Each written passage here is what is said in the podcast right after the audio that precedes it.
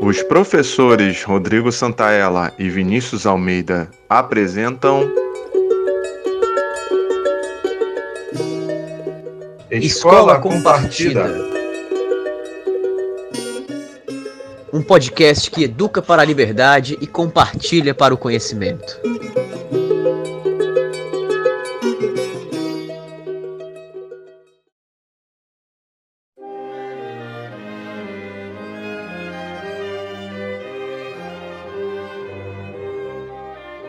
Tema deste podcast é o Brasil sob domínio português, especificamente o ciclo da cana-de-açúcar, analisado pela obra Formação Econômica do Brasil, do economista Celso Furtado.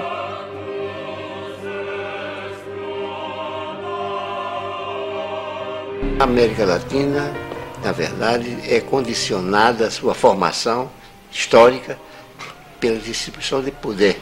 E esse poder nunca foi desconcentrado. Foi sempre, é sempre partir disso. Esse, o poder sempre na mão de poucas de minorias.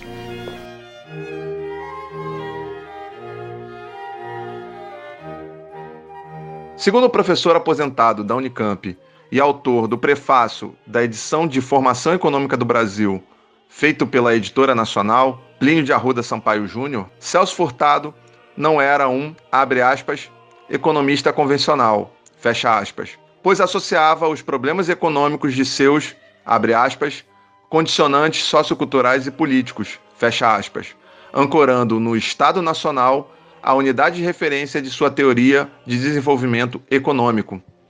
Era um nacional desenvolvimentista, o que significava apostar no desenvolvimento capitalista como meio de superar as desigualdades sociais no Brasil. Não via sentido no desenvolvimento capitalista de outra forma.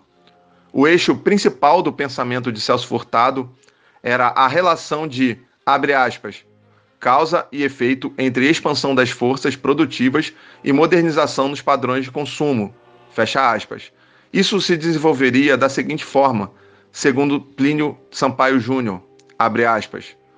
Trata-se de estabelecer as bases técnicas e econômicas que devem presidir a incorporação do progresso para que o avanço das forças produtivas e a modernização dos padrões de consumo possam ter um conteúdo civilizatório, aumentando a riqueza das nações e o bem-estar do conjunto da população. Sem uma clara consciência dessa dimensão ética de sua reflexão, é impossível compreender a profundidade e as implicações de sua reflexão sobre os problemas da economia. Fecha aspas.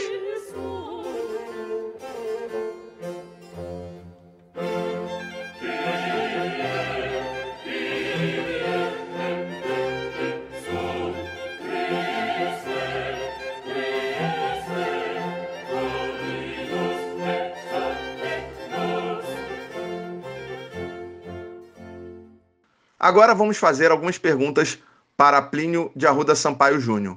Professor Plínio, o que você destacaria como maior marca na análise sobre a história do Brasil de Celso Furtado, sobretudo presente em Formação Econômica do Brasil? O trabalho de Furtado é estudar as bases materiais de uma economia nacional.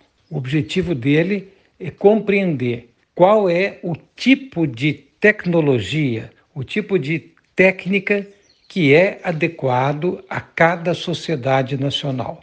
É em torno desta questão maior que ele organiza o seu livro clássico Formação Econômica do Brasil. A tese fundamental da formação econômica do Brasil é dizer que o Brasil incorpora de uma maneira equivocada o padrão tecnológico. É o que fundamenta a teoria do subdesenvolvimento do Furtado. Qual é a causa do subdesenvolvimento? O que ele chama de modernização dos padrões de consumo. É a cópia dos estilos de vida e dos padrões técnicos das economias centrais. É isto que causa o subdesenvolvimento. E o subdesenvolvimento impede a formação de bases materiais de uma economia nacional. E a razão básica é, é simples de entender. Assim como uma pessoa pobre não pode reproduzir o padrão de consumo de uma pessoa rica, Uma nação pobre não pode generalizar pelo conjunto de sua população o padrão de produção e o padrão de consumo de uma economia rica. É o caso do Brasil, que tem uma renda per capita mais ou menos cinco, seis vezes inferior à renda per capita das economias centrais e que, portanto, tem um bloqueio à mimetização dos padrões de consumo pelo conjunto da população. Isso não quer dizer, evidentemente, que uma parcela da população não possa copiar os estilos de vida do centro. Pode.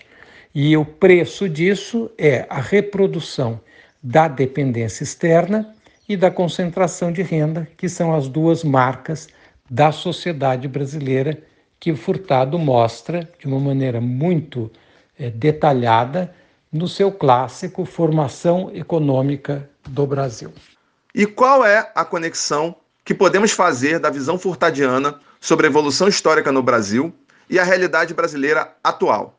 A tese fundamental da formação econômica do Brasil é que mesmo dentro do subdesenvolvimento, ou seja, de uma maneira irracional, a sociedade brasileira teria conseguido avançar no processo de formação de um sistema econômico nacional, de forças produtivas nacionais, de relações sociais de uma sociedade nacional, né, da formação de um território relativamente unificado, da consolidação de centros internos de decisão e do esboço de uma cultura nacional. Então, essa é a tese da formação do Brasil contemporâneo, que é um livro que termina no, no final dos anos 50. O que nós estamos assistindo hoje no Brasil é o aborto da formação. Né? É um processo de reversão neocolonial. Em 1992, o Furtado faz um livro pequeno que chama Brasil, a Construção Interrompida. É, na verdade, um livro dramático para dizer o processo de formação foi interrompido. Ele foi interrompido pela política de liberalização que acaba fazendo com que o país tenha uma inserção subalterna na divisão internacional do trabalho. Então, esta é a relação da nossa situação atual com o que o Furtado escreveu em Formação Econômica do Brasil.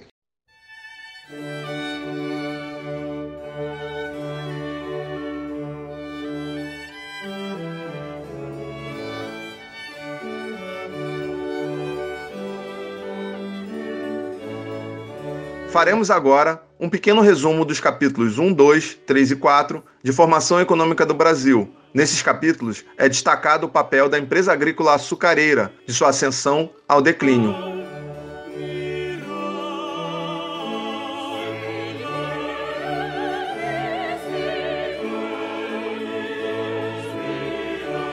Furtado nos conta que a colonização das Américas ocorreu num contexto de expansão econômica e comercial europeia as grandes navegações, originalmente motivadas pela busca por rotas marítimas para alcançar o comércio do Oriente, tratavam como secundário a descoberta de novas terras a oeste.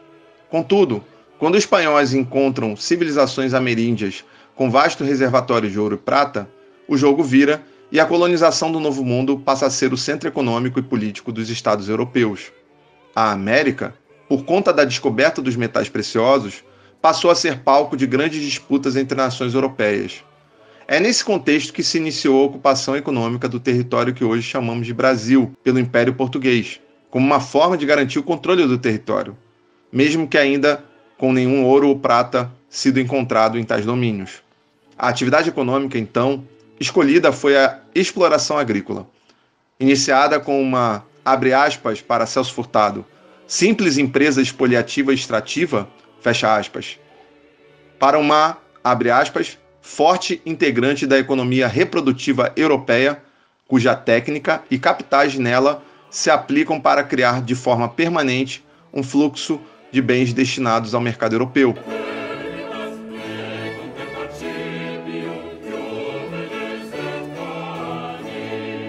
Foi a empresa agrícola a principal atividade econômica do Brasil colonial, estendendo-se inclusive por todo o Brasil imperial, já independente, e a Primeira República, até 1930. A primeira grande produção no país agrícola foi a de cana-de-açúcar. O sucesso comercial na Europa do açúcar brasileiro também teve grande participação dos holandeses. Segundo Furtado, aspas, os capitais flamengos participaram no financiamento das instalações produtivas no Brasil, bem como da importação da mão de obra escrava. Fecha aspas. Em uma mão estava a experiência técnica dos portugueses e a capacidade comercial, em outra, o poder financeiro dos holandeses. Para completar, a estrutura econômica da produção e exportação do açúcar restava a importação de mão de obra, visto que a população do Novo Mundo não supriu devidamente esta demanda. O pouco apelo entre os europeus em imigrar-se para o Brasil e o domínio português do mercado africano de escravos, iniciado um século antes, e que abastecia diversas regiões da Europa, tornou os negros africanos os principais braços e pernas da empresa agrícola luso-brasileira.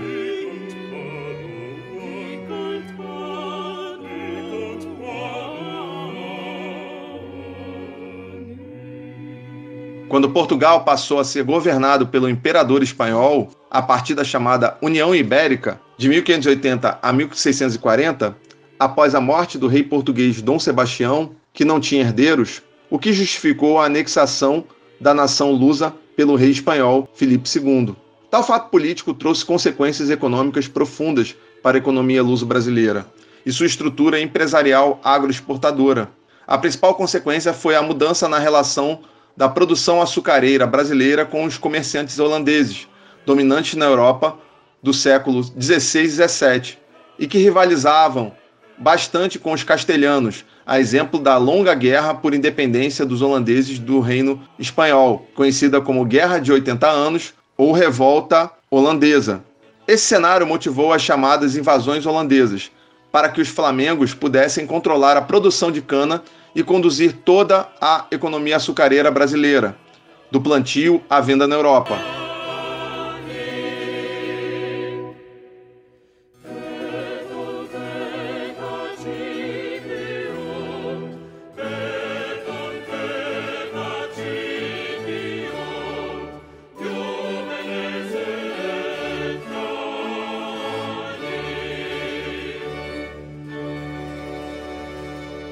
Segundo Celso Furtado, a permanência dos holandeses no Brasil permitiu aos mesmos, aspas, o conhecimento de todos os aspectos técnicos e organizacionais da indústria açucareira, fecha aspas. Com isso, mesmo derrotados do longo conflito com espanhóis e portugueses, os holandeses seriam capazes de implantar uma indústria açucareira concorrente no Caribe quebrando o monopólio de fornecimento do açúcar proveniente da cana para a Europa, de Portugal e Espanha, e afundando economicamente essa empresa agrária.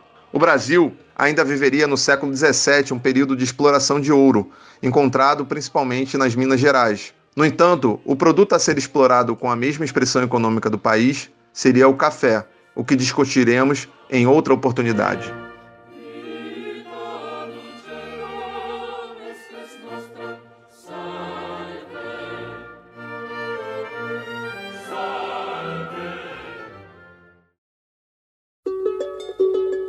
Esse episódio contou com roteiro e edição de Vinícius Almeida, áudios de Celso Furtado, Vinícius Almeida e Plínio de Arruda Sampaio Júnior, além do som de fundo do álbum Música do Brasil Colonial, de compositores mineiros do século XVIII e XIX. Eu sou Vinícius Almeida e até o próximo Educação Compartida.